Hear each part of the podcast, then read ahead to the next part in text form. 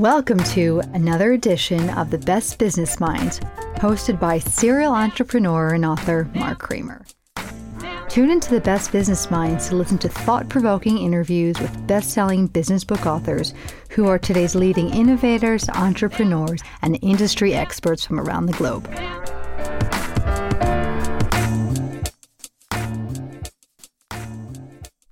Welcome to another edition of the Best Business Minds, where we interview business leaders and academics that write thought provoking books. I'm Mark Kramer, a serial entrepreneur who consults with family businesses and entrepreneurs. Today's guest is Matt Blumberg, co author of Startup CXO. Matt, welcome. Thanks, Mark. Great to be here. I like the T-shirt. I gotta get one of those. Um, I am. Uh, I am always on brand. Uh, our our uh, um, our business is uh, uh, I'm sure you'll we'll ask about at some point here, but our business is a very is a very personal uh, human business, and I spend all day on Zoom and all day uh, you know talking to someone that's a, a, stakeholder for us. So I decided at the beginning it would be um, it's easy, especially working from home as we're all doing for the most part still, to just buy five bolster T-shirts and make that my my easy to choose outfit in the morning. I think I should have a best business minds t-shirt. I think you're right about that. I need there to think more about about that at all times for sure. Okay. So let's first start off with your background. Give us a little bit about your background. Yeah, um, yeah. So real quickly, the rundown from basically from college. So my whole working uh, experience, I did a couple years in management consulting, a couple years in venture capital, uh, and um, then in early 1995, I was hired by a small cap uh, public company that was a sort of a tech media interactive services company before there was really an internet um, called Moviefone that was in the uh, business of doing these branded central. I remember it. Telephone numbers. Um, yeah, I might remember like seven seven seven film. Yeah. Um, uh, so it was a pre-internet interactive services company, um, and uh, they basically hired me to figure out what the internet was for them and what it meant and what they should do. And um, you know, I ended up being the GM of their internet business from 95, 6, 7, 8, 9. Uh, so I wasn't the founder, but I was of the company, but I was on the executive team, uh, kind of founded the internet business. Um, we sold the company in 99 to AOL um, at kind of the peak of the dot com one uh, era. Um, I then started a company in 99 called Return Path, which was in the email marketing space. Um, ran it and scaled it uh, over the course of 20 years, sold it in 2019. And then um, and that business got to be decent scale for a for a startup. It was about a 100 million in revenue and about 500 employees and global and um, very good brand in the email business. Uh, and then a team uh, from Return Path and I uh, started Bolster together in 2020. Um, and I've been on um, a lot of experience on boards. I've been on a bunch of different boards over the years public, private, nonprofit. Um, we uh, started a nonprofit at Return Path, uh, sort of incubated it at Return Path, and then spun it out uh, into an independent uh, nonprofit called uh, Path Forward uh, back in 2016 that helps um, moms get back to work after a career break. so it's a structured returnship or return to work program uh, that uh, I still chair today as well. Oh, I need to connect you with a woman who has started a program to connect moms who are stay at home moms but still want to be involved in the workspace. So you might be Absolutely. able to be a good uh, advisory board member for her, or at least give her some good insights. So that'd be great. So let's talk about the book. Why did you uh, co-author this book? Um, the so I, I, wrote a book i've written a blog for a long time like since 2003 or 2004 now that's called startupceo.com about really the journey of being an entrepreneur. Um, i turned that into a book called startup ceo which was published first in 2013 and is really meant to be like a like a instruction manual. If you've never been a ceo before if you're first you know if you're a founder first time ceo it's like 60 chapters of how to do xyz really short um, practical tactical advice and um, I, I i had in my head when i wrote it this sequel which um, I didn't get together until last year, which is called Startup CXO. And CXO, not everyone kind of understands what that means. It basically means chief anything officer, like chief fill in the blank officer. Mm-hmm. Uh, so it's a shorthand for you know for executive of any kind. Um, so Startup CXO is a, a uh, is a sequel in that it is also an instruction manual. Um, but it's kind of a book of books. So it's it's an instruction manual for everyone on the executive team there are 20 chapters about how to be a CFO of a startup, 20 chapters about how to be a head of sales at a startup, head of HR, head of business development, head of engineering, head of product, et cetera. There are like eight or nine sections. Um, and within each section, it's really meant to be um, an instruction manual for the person who's doing that job for the first time. Lots of startups have people that are doing that CXO job for the first time. Yeah. Um, it's also meant to be um, kind of a, a startup uh, a, a, an instruction manual for a CEO in how to think about managing that function, how to hire for it, what you're looking for, what the person needs to be doing, how you need to hold them accountable. Um, and then it's, I would say, it's also a little bit of a, a um, of a guide for um, colleagues of how to engage with that function, right? So the, the head of sales should read the sales section, but should also really read the marketing section and read the finance section, read the product section, so they understand the world of the people around them. Um, and then finally, it's it's I think a good guide for people early in their career who are trying to figure out what their next step is. So you know, if you're a, a sales rep and you're interested in sales management and sales leadership someday, um, the you know, getting your arms around everything in the sales department and where you need to learn and build skills and grow in order to advance your career um, in that department is uh, in the book's kind of a, a, roadmap for that as well. Well that's what i liked about the book and especially what you just mentioned where understanding all the other functions because i think many times you know sales doesn't understand it that doesn't understand uh, research and development, and therefore think, uh, why are we giving these guys so much money or or space or whatever that is? Because they really don't understand how all the parts fit together. And you're right about kids understanding where they want to go and where they're going to fit in for their careers. This book is great for great for that as well. So let's talk about this. Um, you uh, your first startup was Return Path, correct? Uh, correct. Yeah. And, and, what did you learn from that experience that changed that uh, that that surprised you and encouraged you to go and continue being an entrepreneur with Bolster and um, uh, Bolster, and also kind of explain the mission of that company as well. Yeah, it, it is actually related. I mean, the return path journey was long; it was twenty years, and um, one of my theses on the way into that business um, and one of the reasons I wanted to become an entrepreneur in the first place um, was uh, that um, you know you have to wind the clock back a little bit in your mind to, to 1999. Um, the business world was not employee centric in 1999, and you could argue that it's still not employee centric today.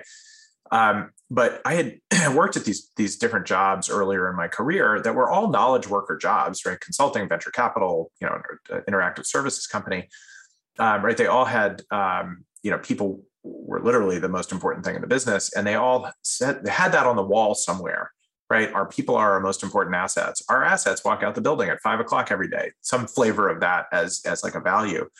Um, but I, I never felt like any of those organizations really got that and internalized that. And, you know, I felt like in a lot of ways, um, they still treated their employees the way you would treat employees like on the on the factory floor in the 1800s.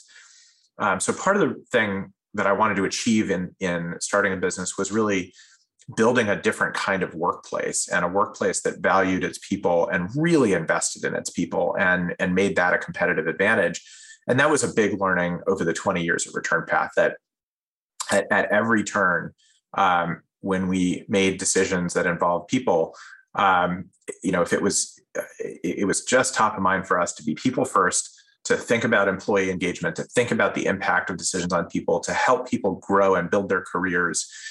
And and that um, that type of culture and philosophy really um, uh, did wonders for that business.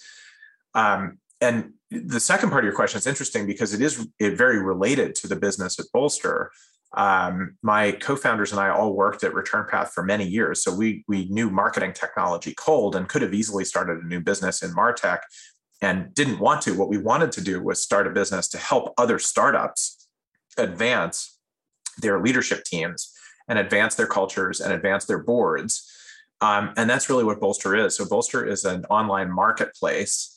Uh, it's a marketplace for executive talent and it's a marketplace to exec to, to connect that talent to startups and scale ups. Uh, so our mission is really to help empower founders and and advance the startup economy. Uh, we work with teeny tiny startups and we work with hundred million dollar companies that are probably not startups anymore, but were startups. Um, but uh, you know, we work to really help them scale their leadership teams and scale their cultures and scale themselves as leaders and scale their boards. So very related to the experience of Return Path. As I read the book and how you mentioned each section of the business has a unique value, is there one area that if you're going to put little resources in at the start of the business, what would that be? You know, uh, my answer is going to be HR. And um, it, it's not the obvious thing. Product is obvious, right? You don't have a product, you don't have a business. Um, but um, uh, w- whether your investment in HR is in an HR leader or a contractor to do that part time, like a fractional HR leader, or it's just an investment of your time as the founder or time getting a coach involved. Um, investing in people and, and a robust people function earlier than you would think, I think is a, is a really smart investment. It's an investment in your talent in the organization. Many entrepreneurs feel they want to get the least expensive employees, which usually means ones with little experience. What do you think about that as a way to keep costs down and mold people into the culture you're trying to create? Um, you know, I have kind of mixed thoughts on that. On you know, the the if I'm wearing my bolster CEO hat, the self-serving answer is, um, hey, use fractional executives. Um, they're cheap and because they're not full time and they don't usually get equity, and they give you the experience you need, and use them to help bolster, uh, which is the name of the company, uh, your uh, more junior startup team. Um, but the the the, the non bolster answer is.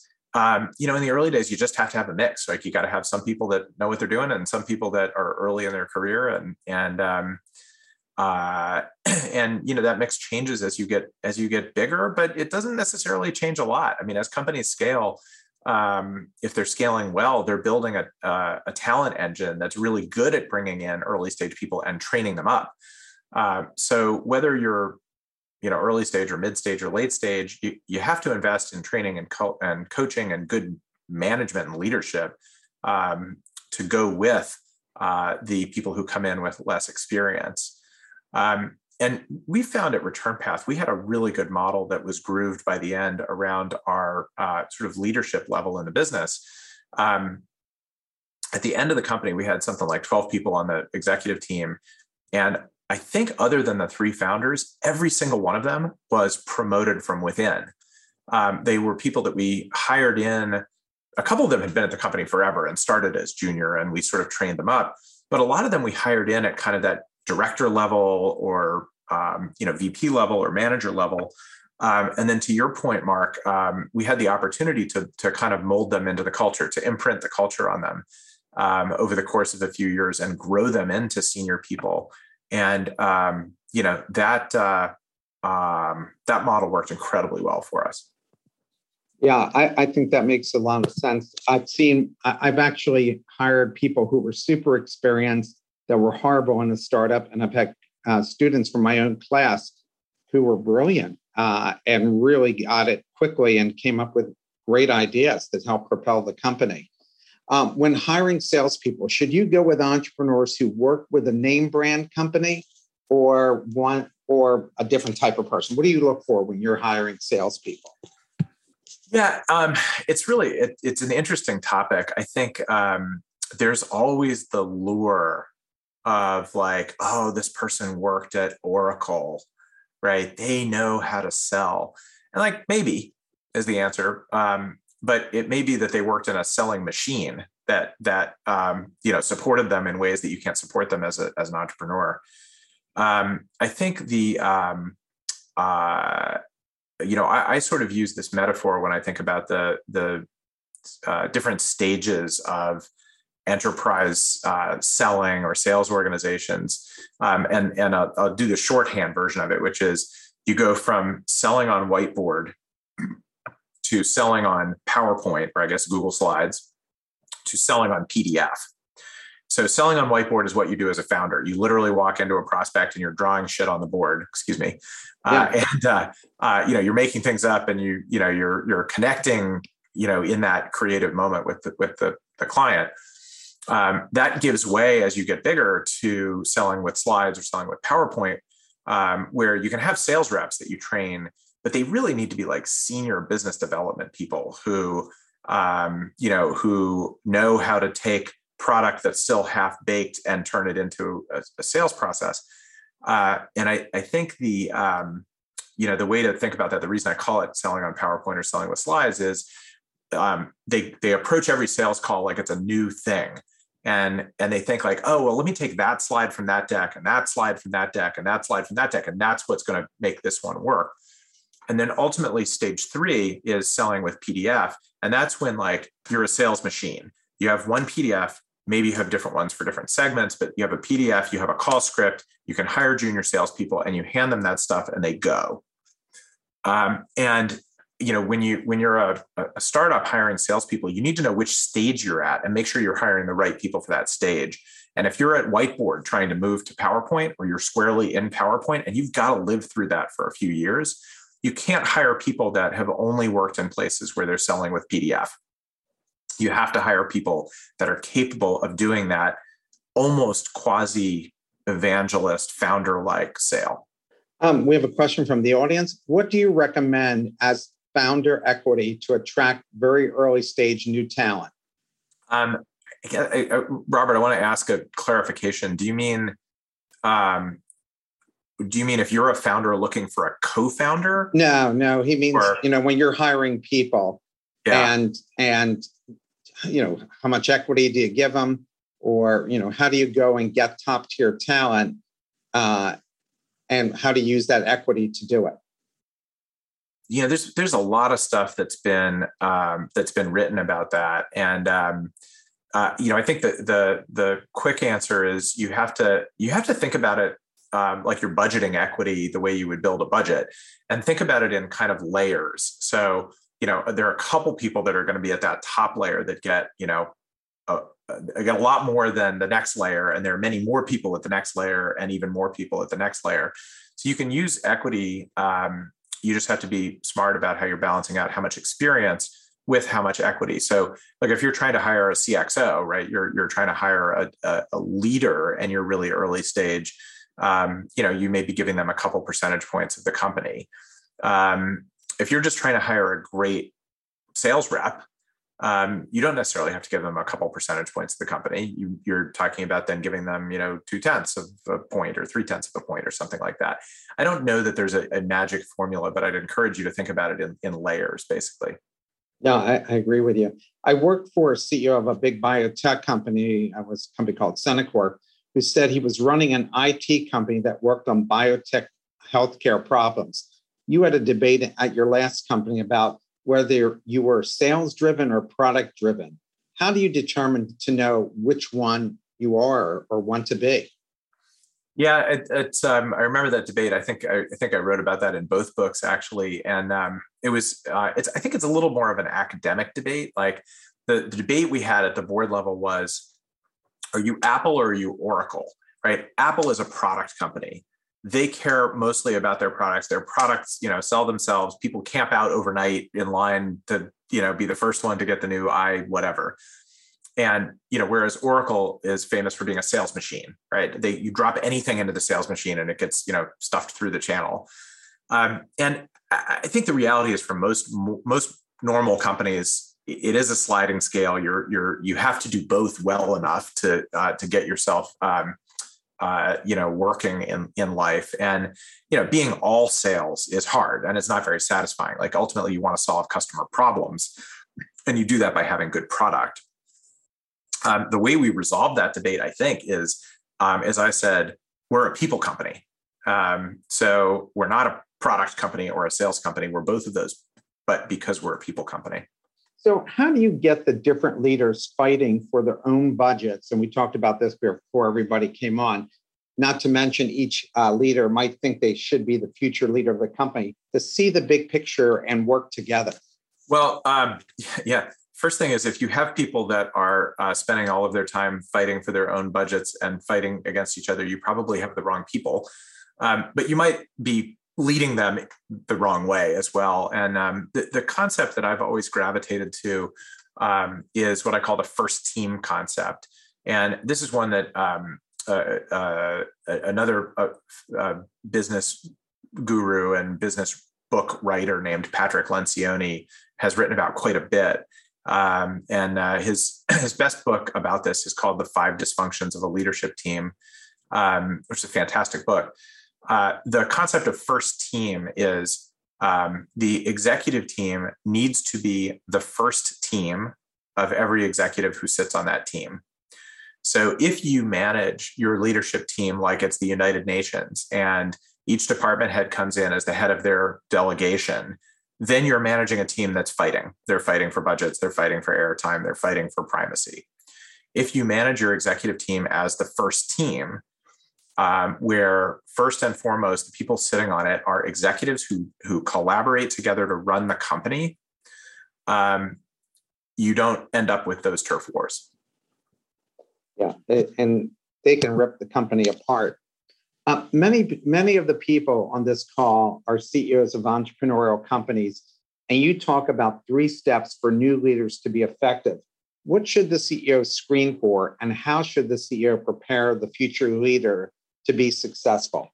Uh, you know, I, I think, um, and, and, I wrote about this in Startup CXO, that uh, the, uh, I, I, sort of talked about, th- I think, three different, three different rules of three.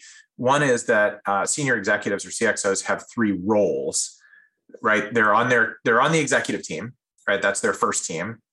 They are the head of their department.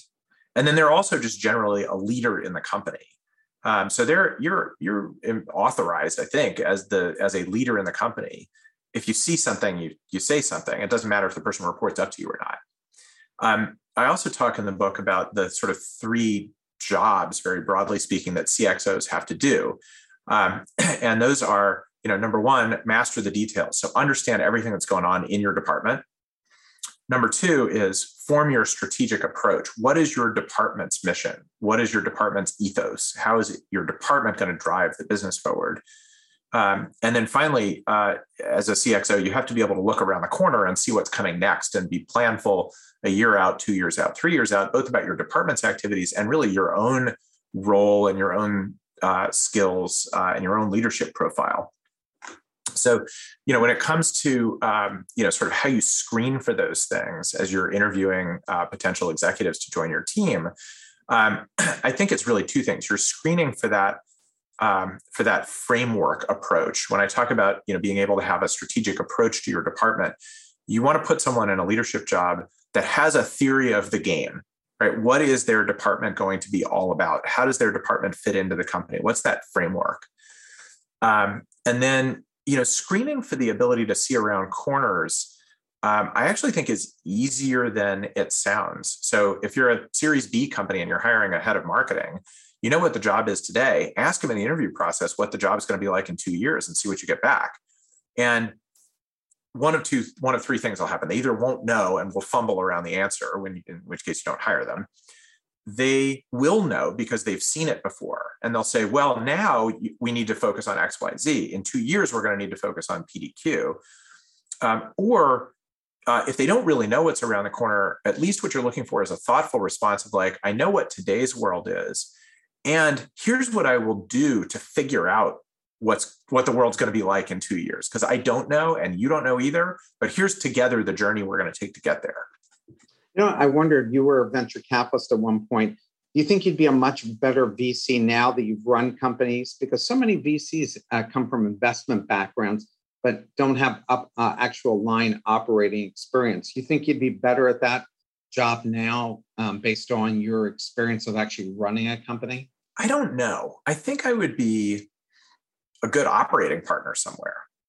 Um, and but maybe not necessarily evaluating the companies because I, I, know that uh, when I work with VC funds, um, the ones who didn't come from entrepreneurial backgrounds said they worried about the entrepreneur would be too soft on the portfolio companies because they would be too empathetic, and the ones who didn't wouldn't have that kind of empathy and just would look at the numbers and be more black and white. Yeah, I don't know. I, I mean, I think um, uh, I don't know that I agree with with that point. Although I could see how an operator would fall into that. Um, I, you know, I think that I think the challenge you have as an operator, as a venture capitalist, an operator who moves into that role, and some of them make that transition really effectively, um, is the "I would do it differently" challenge. Mm-hmm. And um, you know, sometimes that, that doesn't that doesn't necessarily mean the person's not doing it the right way just because you would do it differently. I like to think I would be good at that. Actually, one of the things we're doing at, um, at Bolster is, and this is a little advanced news. I think it's going to come out probably in January. Is we're actually standing up a venture fund. Uh, so I'm I'm about to be in to some extent in the world of of, of both, uh, and we'll we'll see how it goes. So, a question from the audience: What are the concerns yeah. when the members of a startup executives team are not from the products industry, and how do you overcome those concerns? Yeah, I um, you know, when when I think about hiring executives or hiring board members, um, I, I, sort of look at it with a few different dimensions. Uh, there's do they have industry experience? Do they have the right functional experience? Um, do they have the right customer set experience? So, uh, you know, maybe they've been in sales, but they've done enterprise selling and you're selling to SMBs. Um, and then the fourth thing is, do they have the right stage experience? Um, so, have they worked at a company at your size and stage and made the transition to the next size and stage? It's rare that you're going to get all four of those things in the same person. Um, you want to get as many as you can. And um, I, am not sure I favor any one of those over the other ones, as long as you have a balance across your executive team. So you don't want a whole team where no one's got product experience. But you also don't want a whole team where everyone's got product experience, but no one's got the right customer set experience or uh, you know, or proper functional experience or stage-based experience. So I, I just I, I, I reframe the question um, in that way uh, of you know thinking you got to balance all those things out. So uh, another question from the audience. I've read uh, I read a startup's culture is created as soon as you hire your first employee. How important, and I think you write about this in your book. Um, how important is culture to creating and scaling a successful startup and in building a highly functioning CXO team? It is incredibly important, and your question is framed perfectly. Um, what I always say is your company has a culture from day one, whether or not you acknowledge it. And um, and the more people you hire, the firmer the culture gets. Right? It's like Jello in the fridge. Mm-hmm. Uh, maybe liquid at one point, but it's not going to be liquid for long. And if you're not intentional about shaping it yourself, it is what it is. Um, but you can be intentional about shaping it yourself, and it is unbelievably important uh, in terms of. Uh, and I'll, I'll put I'll put the question in reverse order. First, it's important in terms of building a high functioning leadership team, and it's important to to scaling the company. Another question from the audience with hyper growth companies need a strategic framework that uh, has well defined process and KPIs to create better synergy within organization. What's your take on value management? I'm not sure what um, I'm not sure what you mean by value management, Vimy. Um, so feel free to jump back into the chat on that. Um, you know, I, I, think if if what you're saying is is it important to have values um, absolutely, and that's sort of my previous answer about culture. Um, if your question is, you know, is it important to have KPIs and defined processes with hyper growth companies, or can you ignore them because you you're a hyper growth company? The answer is you need them, and actually, the faster you're growing, the more you need them, um, or things kind of spin out of control. Yeah, and we've seen high growth companies uh, where that exactly happens, and then they end up replacing the founder because of that. Yeah. They right here value management in people, product, process, portfolio, performance, and processes. Um, you know, again, if the, the and profit and profit. Um, again, if the answer is about values, like you know, culture and values, those have to permeate everything you do, right? Um, you know, the, your values mean everything around people, around what kind of product you build and how you build it.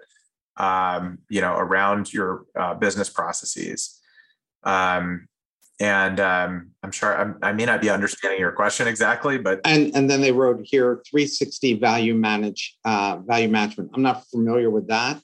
I'm not either. yeah, so um, we'll have to look that up and yeah. maybe get back to her. Um, you have a section on every function and company. But I thought the chapter written by your CFO was interesting. He writes about being more than a bean counter, all the various things you need to know, ranging from taxes to technology to interacting with investors. What's the profile of a successful CFO of an entrepreneurial company, and what should a leader screen for when selecting one, especially one that you need to think strategically and not just focus on saving money? The um, uh, I, I think the the thing you want to screen for and that's like front of the profile is someone who has a philosophy around investment not around cost. Um, now that doesn't mean that um, you want someone who spends money like a drunken sailor. You you want someone who is focused on that but you want them focused with the lens of investment right I will spend an infinite amount of money on X, subject to how much money I have in the bank, as long as there's a good return on it. Um, and I think that philosophy is important. And I think there, I think there are lots of CFOs who are probably very good CFOs who come at it more from like a cost or accounting perspective. Um, and I, I, don't find that to be um, strategic enough for startups. Um, the my longtime CFO and you know sort of two-time co-founder now, Jack, um, who wrote that section of the book, um, has this, you know, sort of his framework and his approach uh, to the job is finance as a partner. And how can he or his department, as the company gets bigger, um, how can he help everyone else in the company make good decisions using data and numbers? Um, and I love that orientation. I think a lot of uh, entrepreneurs have uh, come across in large companies CFOs who are Dr. Nos about everything. And yes. so in an entrepreneurial environment, you want them to be cautious. I mean, careful with the money because you know it's it's, it's not plentiful like your Microsoft or Amazon or some of the others. But at the same time, you want them to think strategically and be willing to spend uh, money to acquire customers or to build the next iteration and so forth. So I think that's you know, and and your guy clearly does that many times when I'm interviewing entrepreneurs raising capital, I ask them what is their gross margin followed by their net margin. And they rarely know the net margin, which I think is, is more important. How critical do you think it is for the entrepreneur to know what makes this up? You know, know all the, the formula here so they're able to answer those questions. I mean, it's real, it's real easy. Cash is king. Uh, you know, you're a startup, unless unless you're a startup that's making money from day one, uh, if you're burning money and you're in the cycle of raising more money, um, cash is king. And you know you can uh, you can look at at EBITDA all day long, but um, you know EBITDA and capitalizing of expenses just like it, it, it distorts the view of cash you have in the business, and uh, that is the only thing that matters. And your ability to forecast cash um, in your head uh, is pretty important as a founder, even if you're not a finance oriented founder. I, I agree with that. I mean, I've worked with many companies where we've gone in front of investors and they didn't know their own numbers and they weren't able to explain their own numbers and nothing drives number oriented people like investors crazier even if you have the greatest idea even if you have a lot of folks who love this idea if you can't explain these numbers and and have a good firm hold on where your cash is going that scares the hell out of these uh, investors. And then they feel like maybe we, smart as you are, maybe we need to put a babysitter in to um, watch this. And certainly they worry about whatever numbers you're showing them. Often early stage companies have no idea what their valuation should be. Uh, what's your advice on arriving at the right one? Probably not exact valuation, but pretty close. And you, you talked a little bit about that in the beginning here. Yeah, I mean, I, look, I think they're they're there, there are two approaches to this. One is you either you, you, go out and you get a bunch of offers and then you see what market is, um, or uh, you uh, you know you follow the the route of doing notes or safes. And I think there's a reason those have gotten so popular uh, for seed rounds and pre-seed rounds now, um, which is that uh, it's just a lot easier. It defers the conversation until a later date when there you can actually have valuation metrics. Um, but you know, ultimately, the when you're running a financing process, Um, you just need to get multiple offers to the table, and then you figure out what market is, and whether you like it or not is is a different story. Yeah, we uh, we had an entrepreneur. We have the Angel Venture Fair on Tuesday. I run that in Philadelphia. Have companies from across the country that are participating. And one of the uh, companies decided they're not going to present because an investor had said to them they don't want them uh, to present that they're going to work out a deal with them. And I said, you're putting yourself at a disadvantage by doing that. You want as many people bidding to invest in your company as you can so you get the best possible deal. And also, once you do that, then you've uh, eliminated the, the, the need to get uh, to close a deal quickly. If you have a lot of folks who are interested, deals get closed quickly. If you right. are working with one, they stretch it out to the point where now they're going to start dictating the terms to you. And that, that's especially true today. Um, you know, the the the combination of how much money there is sort of floating around in the venture ecosystem, uh, with quite frankly, the Zoom and the Zoom culture means yeah. you can like spin up around and and and get it done very very quickly. Um, you know, what, actually, one of the challenges today is that valuations are getting out of control. And um, it's really easy as a as a founder entrepreneur to say like I'm just going to chase the highest valuation possible. And like there's logic to that, right? It's the least amount of dilution. Maybe you get the most amount of cash in the door. Um, but uh, you know these people who are doing seed rounds at 50 or 100 million dollars um, are I think are setting themselves up for a problem down the road because you know those are investors. If you're a seed investor and you do a hundred million dollar valuation deal, like what's your expectation of the next round when people start paying attention to financial metrics? Like it's it's really tough. Well, um, what's the um, one, the real estate one uh, where you go and sit in the nice couches and so forth, and how that valuation got what reduced by like ninety percent because people bid it up so unrealistically high, not based on any real world um, metrics, right? Yeah. So, uh, and you're right in the sense of you want to get an investor who really understands your business and you feel like you can go to war with them, not yeah. just the one who's going to give you the highest valuation, because they're also the ones who are going to beat the crap out of you if you miss your quarterly number. Absolutely. And look, as someone who has done a down round, let me tell you, that's one of the least fun things you can ever do. it's it's it's not as it's not as it's not as unfun as layoffs, but those are probably the top two. Yeah, no question about it it, it's horrible when you have to go through something like that. Do you think solo found, uh, founders are less attractive to investors? And do you recommend founders should try to get co founders for improving probability of success and also to make uh, and also uh, to make the company more appealing to investors? Yes, that is an unequivocal answer. Um, and um, and I don't know what the right formula is. If you're a technical co-founder, make sure you have a business co-founder. If you're a business co-founder, make sure you have a technical co-founder at least.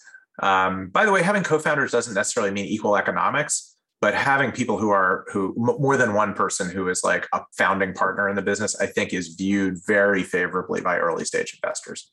Yeah, I think so, and I think one person should have more equity than the other because I've seen not that not work out when they both have the same amount of stock and let's face it, you wouldn't have heard of Steve Jobs uh, without Steve Wozniak. Absolutely. Yeah. So Paul Allen, to, Bill Gates, and Paul Allen. Right. Yeah. They, you have to have uh, John Malone and uh, John Stockton and Karl Malone, right? In the section of selecting legal representation, you mentioned the need for the leader to outline what you need the attorney from the attorney and getting the attorneys where bills the bills don't get crazy and provide an estimate you can count on. Many leaders pick attorneys from their church, the Rotary Club, the Country Club. What do you recommend in finding the right attorney? Yeah, you got to find someone who knows how to do the thing you need done. You know, that you're negotiating a, a, financing, for example, against VCs. I shouldn't say against. You're negotiating it and documenting it with VCs. VCs do dozens of financings every year.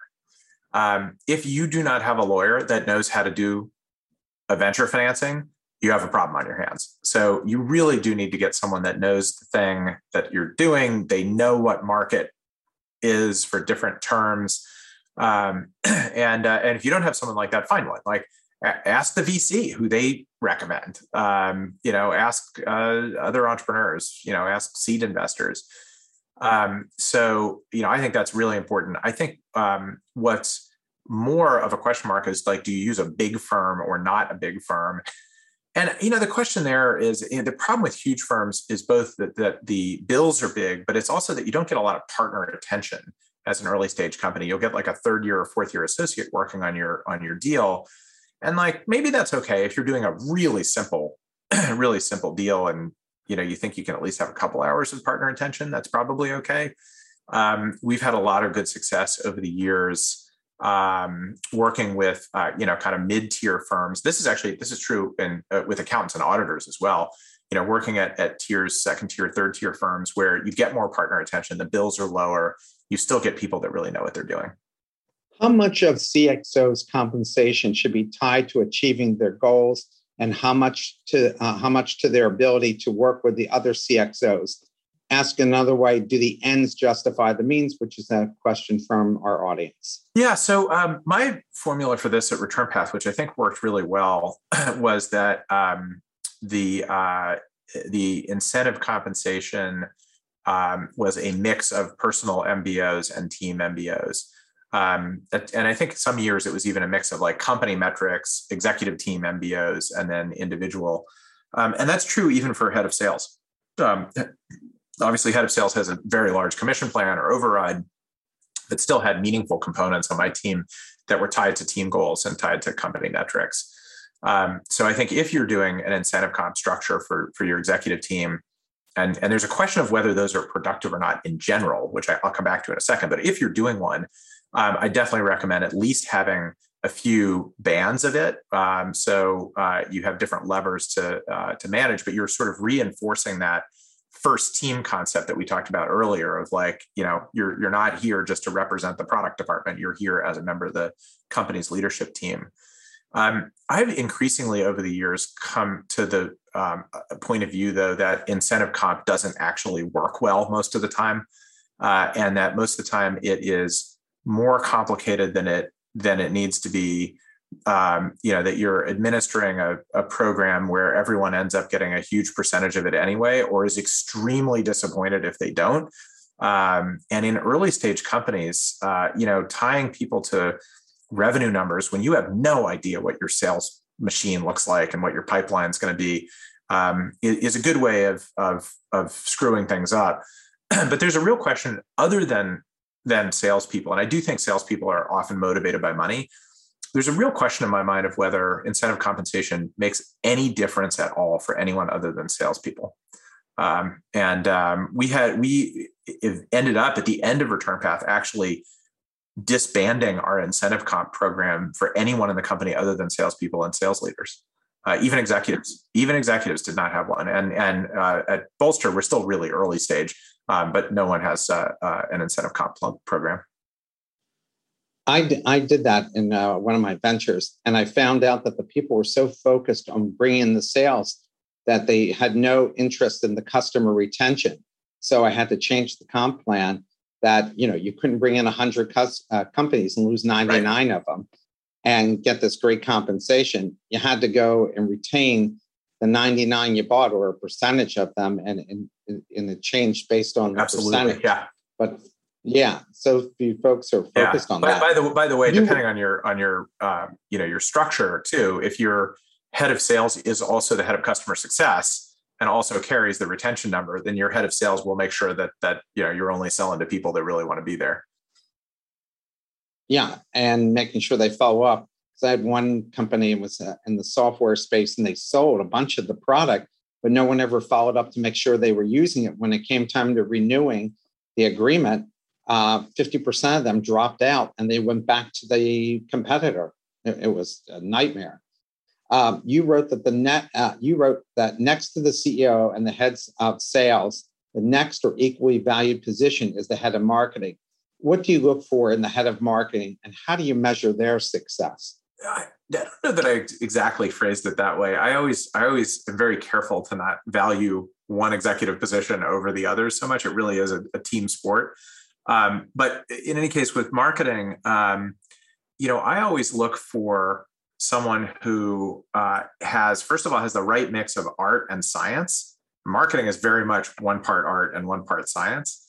Um, uh, and what I mean by that is you have to have someone that has good creative sensibilities, but you also have someone that knows, you have to have someone that knows how to manage numbers um, and really has that philosophy um, of investment and return on investment as it relates to marketing. Um, I, I, think one of the um, one of the things that a lot of CEOs don't get don't get right is making sure they're intentional about the kind of CMO or the kind of head of marketing they're looking for. And I've seen companies be very successful with strategic heads of marketing. I've seen companies be very successful with very tactical heads of marketing. Um, and uh, you know, it's just that's just a question. You know, are are you putting marketing at the nose or at the tail? Right? Are they? Is marketing also include strategy and market strategy? Um, and segmentation and sizing and how are we going to reach different people um, or is marketing the tactical engine that's cranking out social and events and demand gen, et cetera.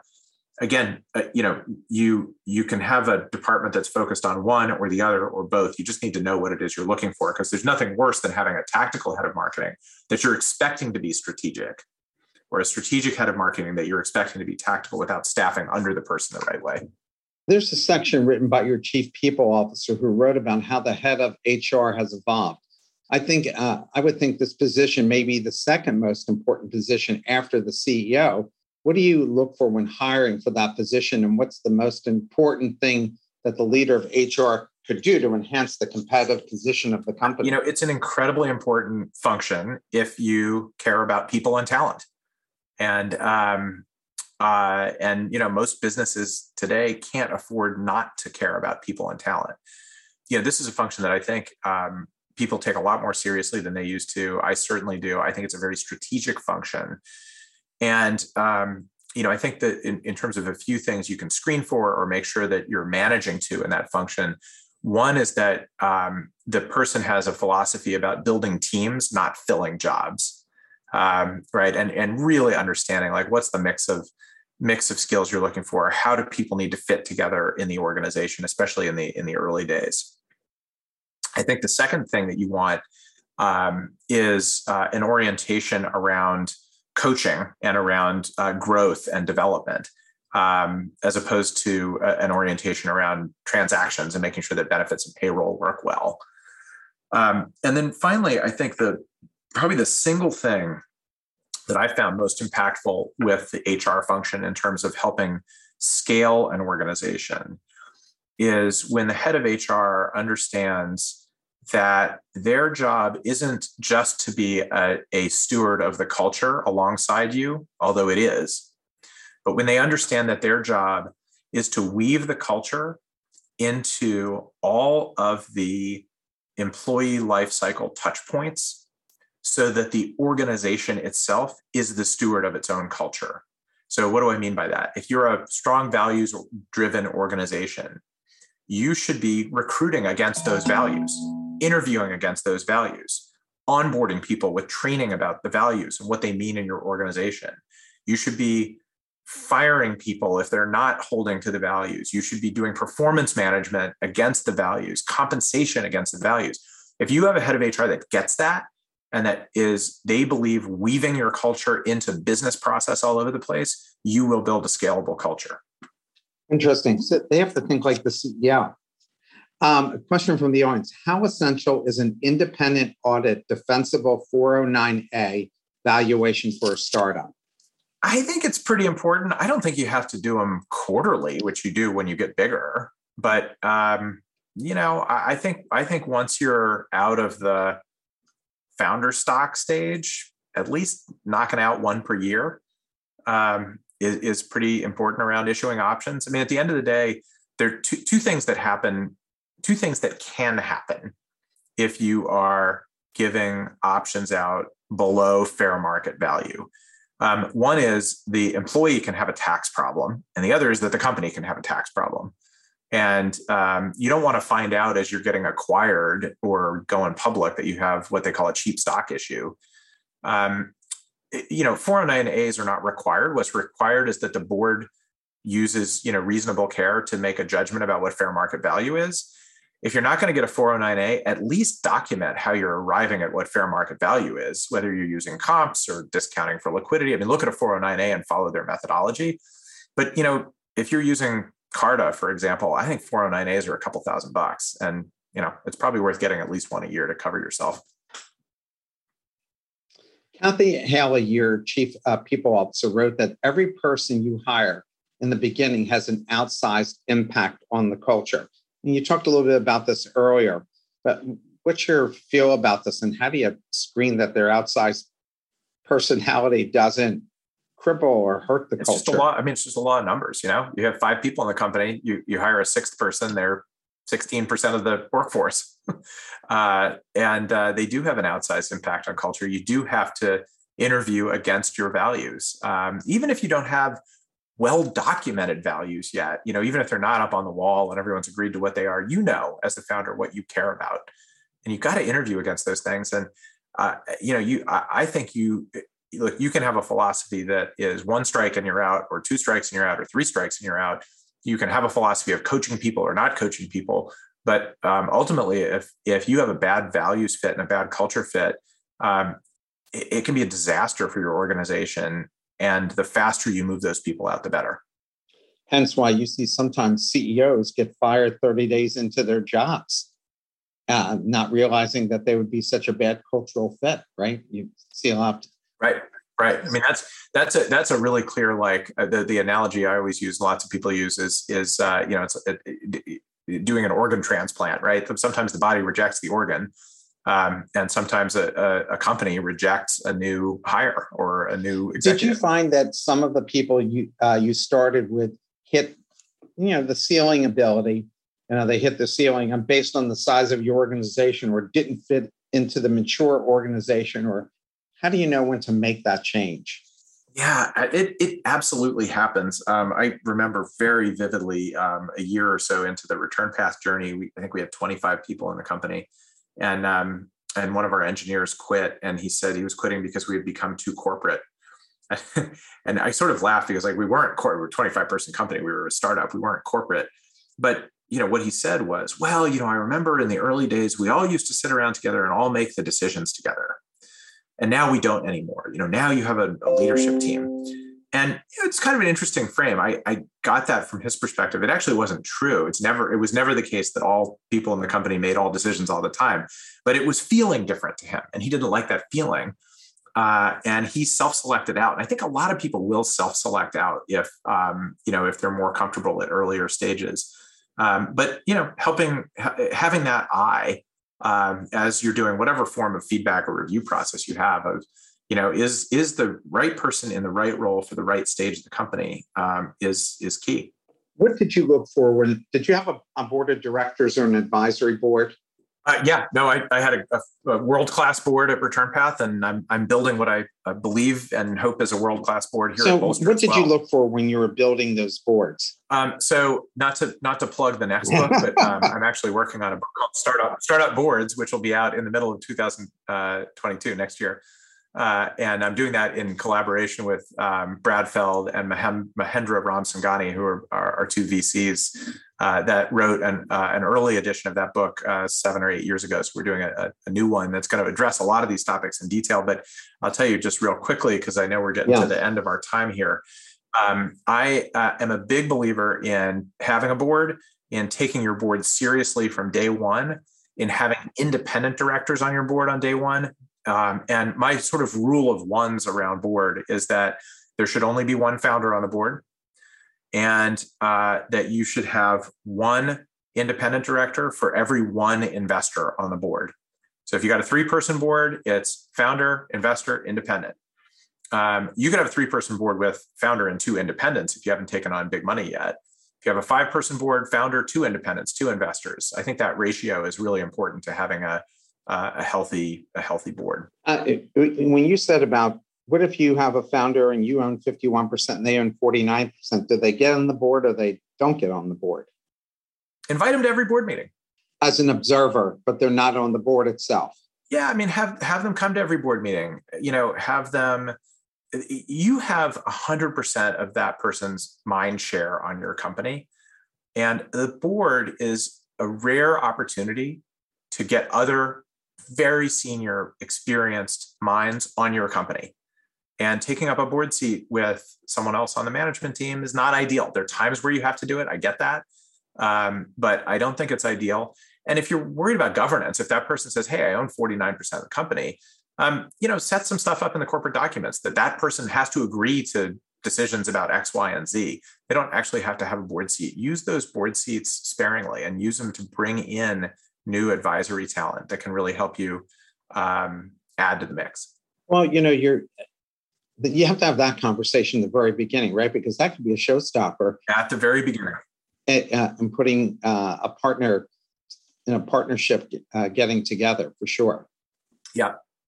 And, and and finding those right board members because I've seen so many companies where they pick people that they can control, and that never turns out well for them either in the long run. No, I mean you want you want great independence, and um, you know the the reality in the early stages of a business is if you put someone on the board representing common shareholders, you can probably take them off the board if they're not doing the right thing.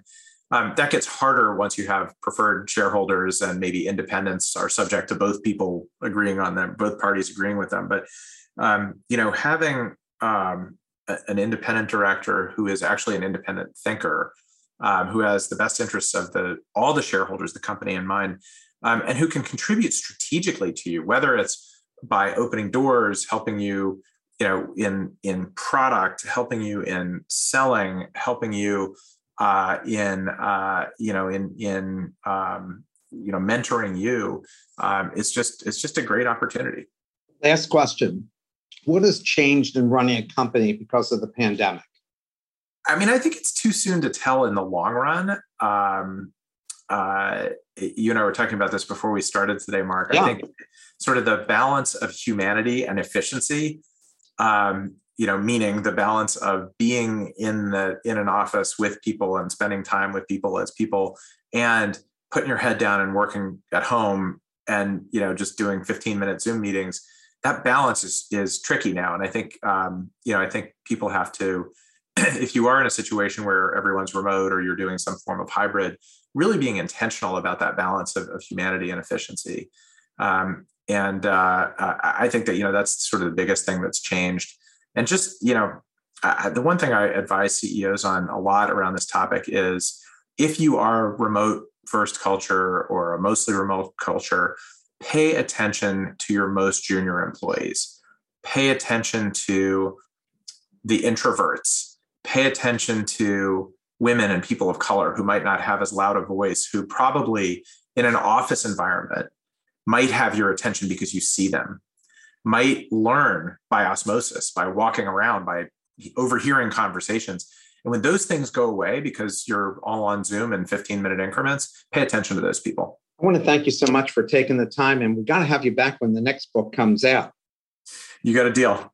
Nice to talk to you, Mark.